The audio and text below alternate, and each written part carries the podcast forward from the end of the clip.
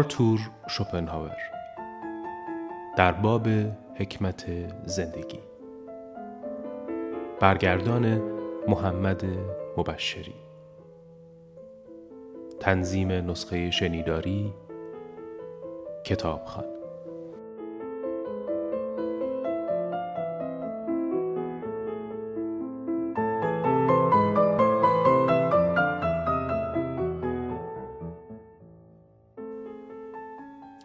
در اینجا اصطلاح حکمت زندگی را کاملا به معنای ذاتی و متداول آن به کار می‌برم. یعنی به معنای این هنر که زندگی را به گونه ای سامان دهیم که در حد امکان دلپذیر و همراه با سعادت بگذرد. هنری که آموزه آن را می‌توان فلسفه سعادت نامید. پس این فلسفه راهنمایی است که ما را به زندگی سعادتمند هدایت می کند. شاید بتوان زندگی سعادتمند را اینطور تعریف کرد که اگر به طور صرفا عینی یا به عبارت دقیقتر با بیطرفی و تعمق کافی به آن نگاه کنیم این نوع زندگی بر نیستی رجحان دارد. نتیجه این برداشت این است که ما به خاطر خود زندگی به آن وابسته ایم. نه فقط از این رو که از مرگ می حراسیم. و از این امر باز هم نتیجه می شود که می خواهیم زندگی بی پایان باشد. فلسفه من به این سوال که آیا زندگی انسان با مفهوم این گونه هستی تطابق دارد یا آیا اصلا می تواند تطابق داشته باشد چنان که معروف است پاسخی منفی می دهد. با این حال برای اینکه بتوانم طرحی برای زندگی سعادتمند تنظیم کنم ناچار بودم از مواضع برتر یعنی مواضع مابد طبیعی و اخلاقی که حاصل واقعی فلسفه من است چشم پوشی کنم از این رو هر آنچه را که در اینجا مورد بحث قرار می دهم از این حیث که در حیطه مواضع رایج و تجربی باقی میماند و اشتباهات آن را نیز در بر می‌گیرد مبتنی بر نوعی سازش است. بنابراین ارزش این ملاحظات نیز مشروط است زیرا لفظ فلسفه سعادت خود نوعی حسن تعبیر است. به علاوه ادعا نمی کنم که مطالب بیان شده کامل است زیرا از یک سو مطلب بی انتهاست و از سوی دیگر برای کامل کردن مطالب ناگزیر می بودم آنچه را که دیگران گفتهاند تکرار کنم. تنها کتابی که هدف نگارش آن با هدف کتاب حاضر تشابه دارد و اکنون به یاد می آورم کتاب بسیار ارزشمند کاردانوس است به نام درباره فواید شوربختی که می تواند آنچه را که در اینجا عرضه کرده ام تکمیل کند. البته ارسطو هم در فصل پنجم از کتاب اول هنر سخنوریش فلسفه سعادت را به طور مختصر گنجانده اما فلسفه سعادت او بسیار خشک از کار درآمده. از پیشینیان چیزی به آریت نگرفتم زیرا گردآوری نظرات دیگران کار من نیست. خواسته اینکه این کار وحدت نظر فردی را از میان می‌برد. حالان که روح آثاری مانند این کتاب در وحدت نظر فردی نهفته است. البته به طور کلی فرزانگان همه دورانها پیوسته یک چیز را گفتند و صفیحان که در همه اعثار اکثریت عظیم را تشکیل می دهند همواره عکس آن را عمل کردند و از این پس نیز چنین خواهد ماند از این رو ولتر می‌گوید این جهان هنگامی که ترکش می‌گوییم همانقدر احمقانه و همانقدر پلید است که آن را به هنگام ورود یافتیم.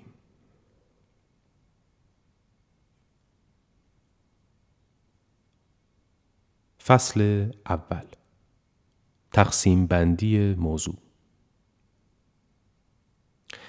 ارسطو محبت های زندگی انسان را به سه گروه تقسیم کرده است. محبت های جهان خارج، های روحی و های جسمی از این تقسیم بندی فقط عدد سه را به آریت می گیرم و می گویم آنچه سرنوشت انسانهای فانی را پی می افکند از سه مشخصه اساسی ناشی می گردد. اول آنچه هستیم یعنی شخصیت آدمی به معنای تام آن که از این لفظ سلامت، نیرو، زیبایی، مزاج، خصوصیات اخلاقی، هوش و تحصیلات را می‌فهمیم. دوم آنچه داریم یعنی مالکیت و دارایی از هر نوع. و سوم آنچه می نماییم چنان که می‌دانیم معنای این لفظ این است که در نظر دیگران چه هستیم یا به بیان روشنتر دیگران چه تصویری از ما دارند. پس این مشخصه عبارت است از عقیده دیگران درباره ما و به آبرو، مقام و شهرت تقسیم می شود. تفاوت هایی که تحت عنوان اول مشاهده می کنیم یعنی آنچه هستیم تفاوت هایی هستند که طبیعت میان انسان ها نهاده. از این واقعیت می توان نتیجه گرفت که تأثیر اینها بر سعادت یا شوربختی انسان بسیار اساسی تر و پردامنه تر از تأثیر تفاوت است که صرفاً توسط خود انسان ها تعیین می شود و تحت دو عنوان بعدی آمدند. امتیازات واقعی شخصی چون بزرگی روح یا خوشقلبی در مقایسه با امتیازاتی چون مقام، اصل و نسب، حتی اگر اصل و نسب شاهی باشد، ثروت و از این قبیل مانند تفاوت میان پادشاه واقعی و هنرپیشه است که در صحنه نمایش فقط دارد نقش پادشاه را ایفا می کند. متودوروس نخستین شاگرد اپیکور عنوان فصلی را در کتابش چنین برگزیده است. زخمهایی که از درون بر سعادت ما وارد می شود بسیار عمیقتر از زخمهایی است که از بیرون می رسند. این واقعیتی آشکار و انکار ناپذیر است که عنصر اساسی برای خوشی انسان و در واقع برای همه نحوه زندگی او آن چیزی است که در خود اوست یا در وجودش جریان دارد. زیرا سرچشمه مستقیم خورسندی یا ناخورسندی عمیق او که نخست از احساس خواست و تفکر او حاصل می شود در اینجاست. حالان که هرچه بیرون از اوست فقط غیر مستقیم بر او تأثیر می‌گذارد. به همین علت است که وقایع یا روابط بیرونی یکسان بر هر کس تأثیری کاملا متفاوت دارند و آدمیان حتی در محیطی یکسان در جهانهای متفاوتی زندگی می کنند. زیرا انسان فقط تصورات، احساسات و اراده خود را بیواسطه درک می کند و عوامل بیرونی تنها از طریق اینها بر او تأثیر می گذارند. جهانی که هر کس در آن زندگی می کند عمدتا به شیوه نگرش خود او وابسته است و بنابراین به تفاوت ذهنی اشخاص بستگی دارد و متناسب با این تفاوت فقیر، پوچ و سطحی یا غنی، جالب توجه و پرمعنا می شود. مثلا بعضی ها به علت اتفاقات جالبی که در زندگی کسی رخ داده است بر او رشک می‌برند اما میبایست به نحوه ادراک او حسرت ببرند که به آن رویدادها چنان اهمیتی داده است که توصیفش توجه آدمی را جلب می کند. زیرا رویدادی که ذهنی پرمایه را به شدت به خود جلب می کند در ادراک ذهن تیره فردی عادی چیزی جز صحنه پوچ از زندگی روزمره نیست. این پدیده را می شود در بعضی از اشعار گوته و بایرون به درجه اعلا مشاهده کرد که آشکارا از رویدادهای زندگی روزمره نشأت گرفتند. خواننده کورذهن ممکن است به جای آنکه به تخیل نیرومند شاعر حسرت ببرد که توانسته از رویدادی بیش و کم روزمره چنین اثری زیبا و بزرگ بیافریند به علت اتفاق دلپذیری که برای او رخ داده به او رشک می‌برد همچنین صحنه که در چشم شخصی صفراوی مزاج غم است از دید شخصی دموی مزاج یک درگیری جالب و به نظر شخص بلغمی مزاج حادثه بی اهمیت است. همه اینها مبتنی بر این اساس است که هر واقعیتی که شناخته و ادراک می شود از تعامل دو نیمه تشکیل می شود از ذهن و عین درست همانطور که آب الزامن از اتصال تنگاتنگ اکسیژن و هیدروژن تشکیل شده است. بنابراین اگر نیمه عینی کاملا یکسان و نیمه ذهنی متفاوت باشد واقعیت موجود چیز کاملا دیگری است. زیرا وقتی نیمه ذهنی بی ادراک و ضعیف باشد حتی اگر نیمه عینی در حد اعلای زیبایی و نیکی باشد درک ضعیفی حاصل می شود چنانکه منطقه زیبا در هوای بد یا در انعکاس جعبه تاریک بد و زشت جلوه می کند. به بیان ساده تر همانطور که هر کس در محدوده پوست خود قرار دارد از هیته شعور خود نیز نمی‌تواند بیرون برود و درست در همین محدوده زندگی می کند. از این رو نمی‌توان از بیرون چندان کمکی به دیگری کرد. بر صحنه نمایش یکی نقش امیر، دیگری نقش دیوان سالار و سومی نقش خادم یا سرباز یا فرمانده لشکر و جز اینها را ایفا می کند. اما این تفاوتها فقط در ظاهر وجود دارند. واقعیت درونی و هسته این نمودها نزد همه آدمیان یکی است و این واقعیت عبارت است از بازیگری بینوا در نمایشی خنده آور با همه عصبیت ها و گرفتاری هایش. در زندگی هم همین طور است. تفاوت هایی که از حیث مقام و ثروت وجود دارند به هر کس نقشی می دهند. اما این نقش با تفاوت هایی که از بابت سعادت و خورسندی آدمیان وجود دارد به هیچ وجه مطابقت نمی کند. بلکه در اینجا هم هر کس در واقع همان بیچاره نادان با گرفتاری ها و عذاب های خودش است. گرفتاری هایی که از حیث موضوع با هم تفاوت دارند اما از نظر شکل یعنی از حیث ماهیت واقعی بیش و کم نزد همگان یکسانند. درجه این گرفتاری ها متفاوت است اما به هیچ وجه تابع طبقه اجتماعی و ثروت شخص یعنی تابع نقشی که ایفا می کند نیست. آنچه در جهان برای انسان پیش می آید و بر او می گذرد فقط در شعورش بلا واسطه وجود دارد و در ذهنش رخ می دهد. پس واضح است که وضع شعور هر کس عمده ترین عامل است و اهمیت آن در قالب موارد بیشتر از صورتهایی است که در شعورش نقش میبندد. هر شکوه و لذتی که در ذهن ادراک فردی ابله نقش میبندد در قیاس با تخیل سروانتس هنگامی که در زندگی ناراحت دونکیشوت را می نوشت بسیار ناچیز است. نیمه عینی زندگی و واقعیت در دست سرنوشت است و از این رو تغییر می کند. نیمه ذهنی اما خود ما هستیم و علت این که نیمه ذهنی به طور عمده تغییر ناپذیر است همین است که خود ما هستیم. بنابراین زندگی هر کس با همه تنوع بیرونیش به طور مستمر دارای ماهیتی ثابت است و می توان آن را به سلسله ای از واریاسیون های روی یک تم تشبیه کرد. هیچ کس نمی تواند از هیته فردیت خودش بیرون برود. حیوان را تحت هر وضعیتی قرار بدهند در همان دایره تنگی که طبیعت برای او قاطعانه معین کرده است محدود میماند و از این رو مثلا کوشش برای شاد کردن حیوانی که دوستش داریم درست به علت همان مرزهای طبیعت و شعور حیوانی ناگزیر همواره در محدوده تنگ باقی میماند. این گفته در مورد انسان ها نیز صادق است. مقدار سعادتی که هر کس می تواند به دست بیاورد در اثر فردیتش پیشا پیش معین شده است.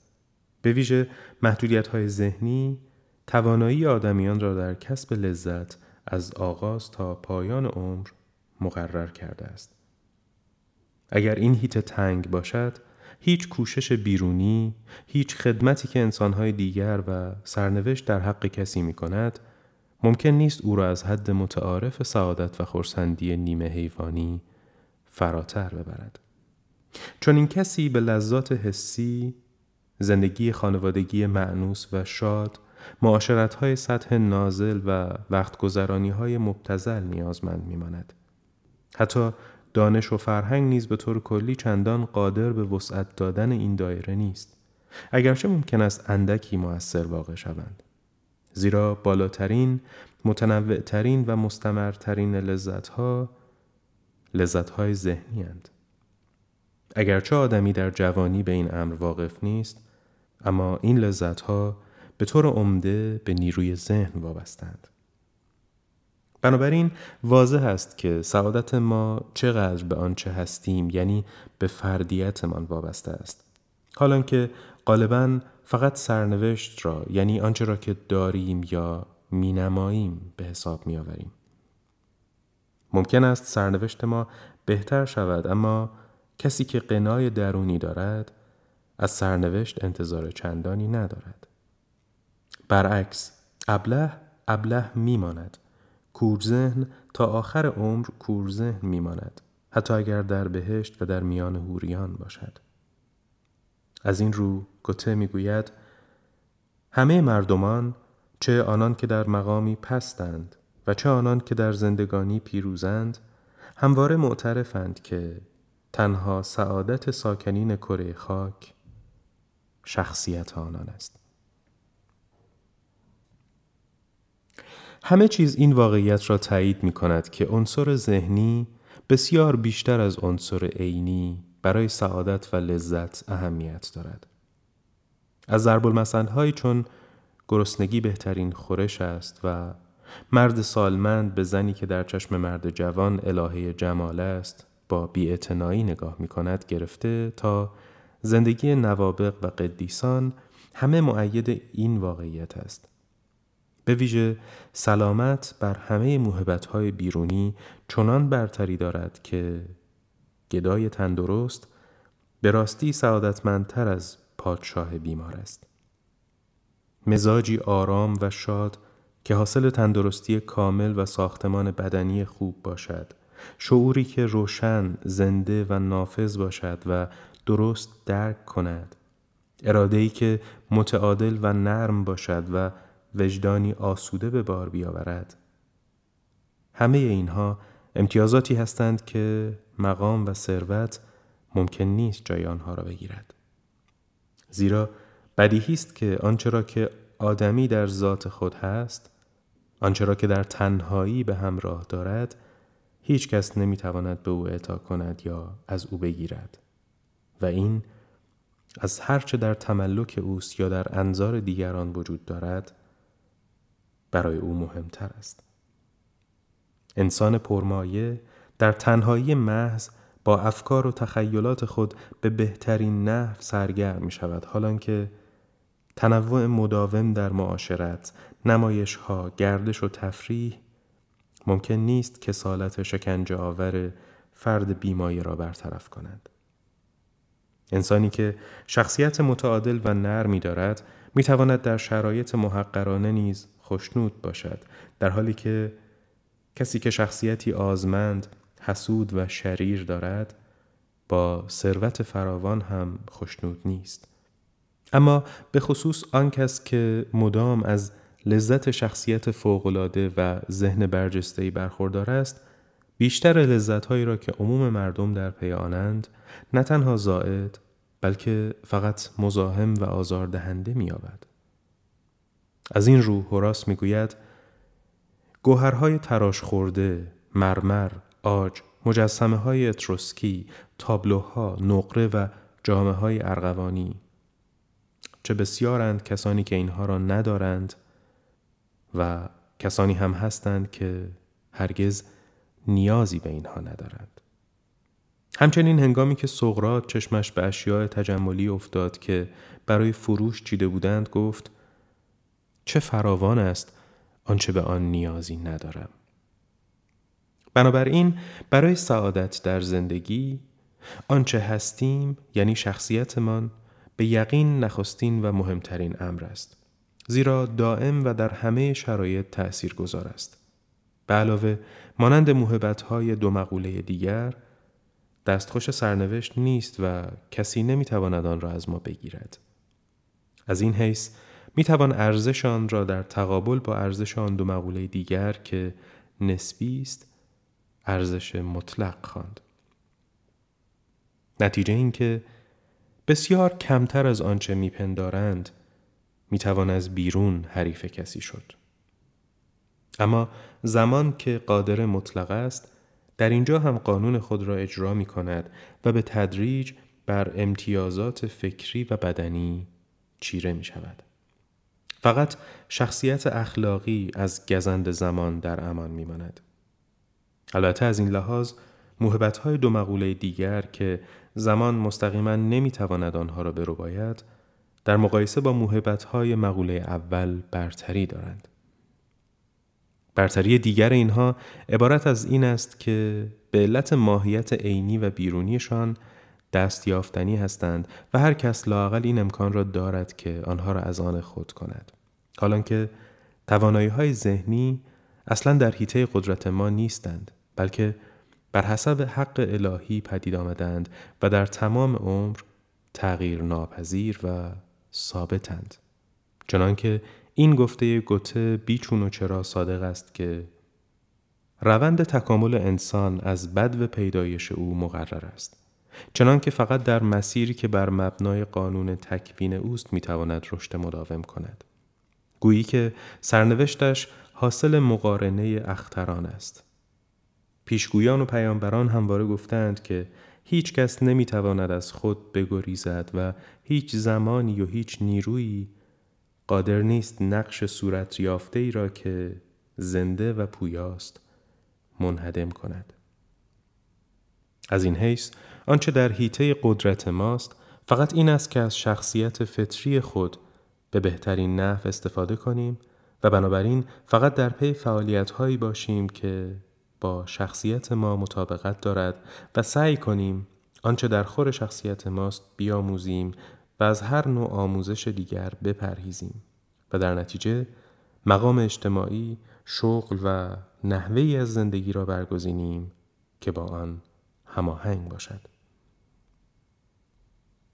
فرض کنیم انسانی با نیروی ازولانی خارق‌العاده هرکول تحت شرایط خارجی ناچار شود به ادامه فعالیت نشسته مثلا کاردستی ظریف. یا مشغول به مطالعات و فعالیت‌های فکری شود که لازمه آن داشتن نیروهایی از نوع دیگری است. یعنی نیروهایی که در وی رشد نیافتند و در نتیجه درست آن نیروهایی که در او برجستند بی استفاده بماند. چون این کسی در تمام عمر ناخرسند خواهد بود. اما ناخرسندتر از او کسی است که نیروهای ذهنیش غالب باشند و او آنها را رشد ندهد و بی استفاده بگذارد و به مشغله دیگر بپردازد.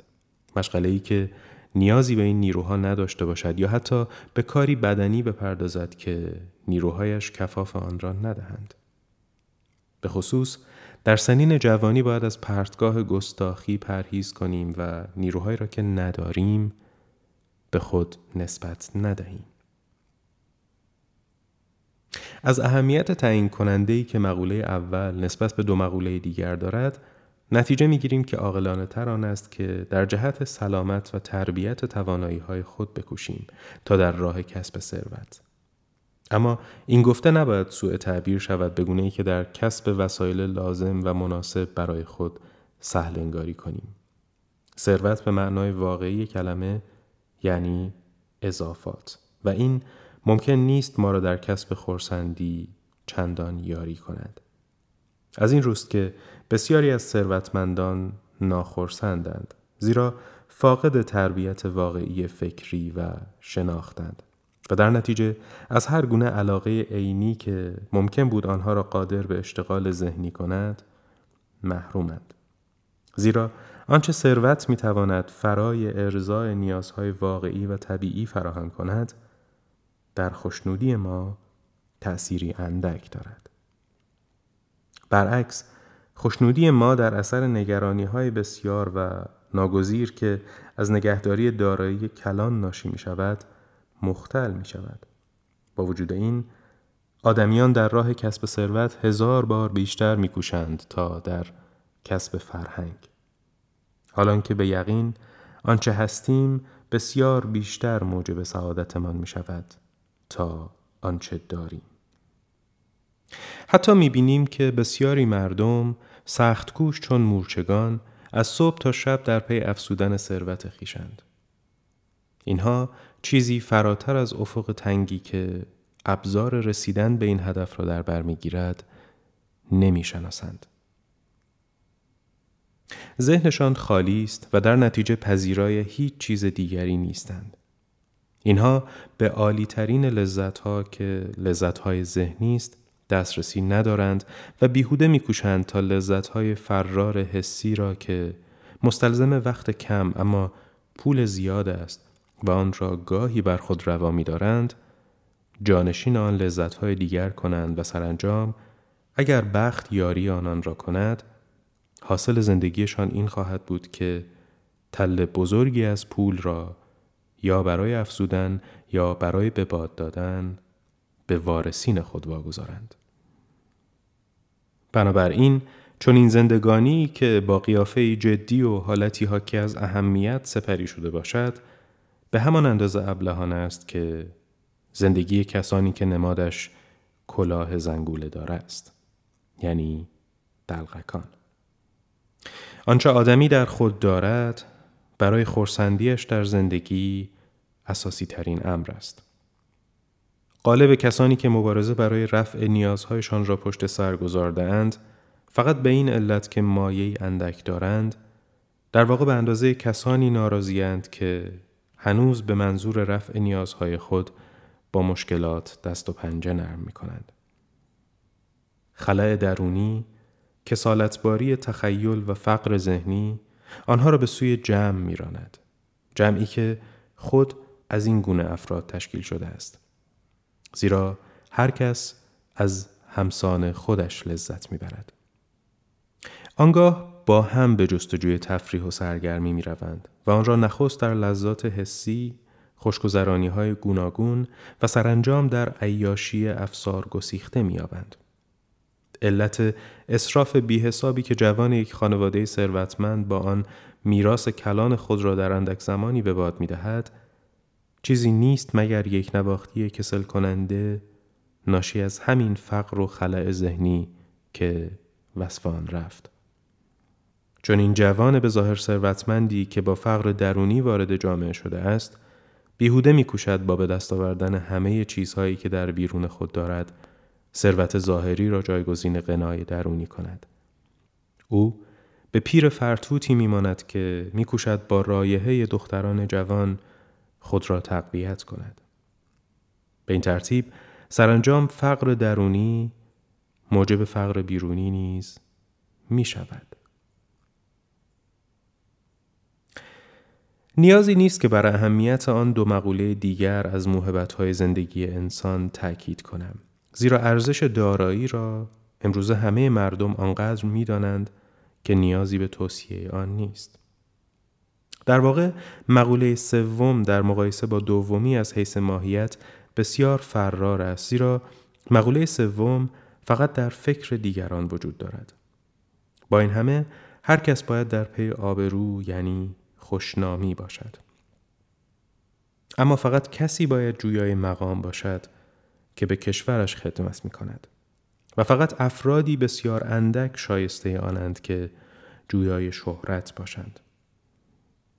در این میان آبرو را موهبتی بسیار با ارزش می دانند و شهرت را شیرین ترین چیزی که آدمی قادر است به آن دست یابد. یعنی تلسم سعادت برگزیدگان. از سوی دیگر فقط ابلهان مقام را برتر از ثروت می دانند.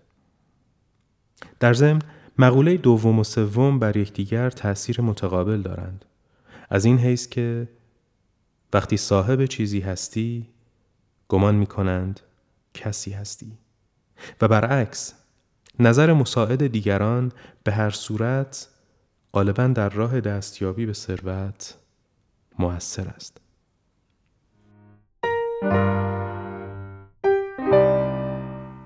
توضیح چند عبارت اتاقک تاریک به جعبه چوبی گفته می شود که در سطح جلویی آن روزنه ای تعبیه شده.